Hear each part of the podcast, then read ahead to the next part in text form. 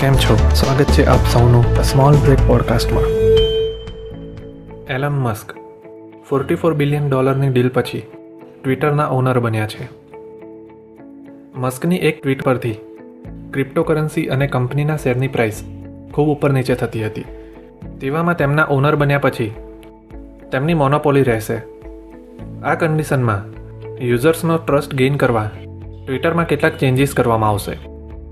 Number one અલ્ગોરિધમને open source કરવામાં આવશે. યુઝર્સને કઈ ટ્વીટ સૌથી પહેલાં દેખાશે? કઈ ટ્વીટને કઈ રીતે પ્રમોટ કરવામાં આવી છે? ટ્વીટને કઈ રીતે સોર્ટ કરવામાં આવી છે? અને બીજી ઘણી બાબતોનું લોજિક અલ્ગોરિધમમાં હોય છે. તેને ઓપન સોર્સ કરવામાં આવશે, મતલબ પબ્લિકલી એક્સેસિબલ કરવામાં આવશે. કોઈ પણ વ્યક્તિ તેને જોઈ શકશે. જેનાથી ટ્રાન્સપરન્સી વધશે. નંબર ટુ ટ્વીટમાં ચેક કરવામાં આવતી સેન્સરશિપ દૂર કરવામાં આવશે. જેનાથી ફ્રી સ્પીચ પ્રમોટ થશે. નંબર થ્રી એડિટ બટન આપવામાં આવશે.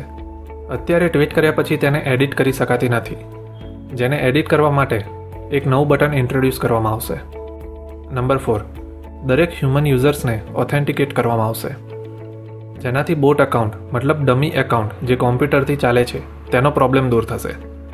ઘણી પોલિટિકલ પાર્ટીઝ બોટ એકાઉન્ટનો યુઝ કરી તેમના બેનિફિટ માટે કોઈ ટોપિક ટ્રેન્ડિંગ લિસ્ટમાં લાવે છે, જે ઓછું થશે. આ બધા ચેન્જીસ આવે તો ટ્વિટર એક સિગ્નિફિકન્ટ લેવલ પર પહોંચી શકશે. અત્યાર માટે આટલું જ. મળીશું નેક્સ્ટ એપિસોડમાં.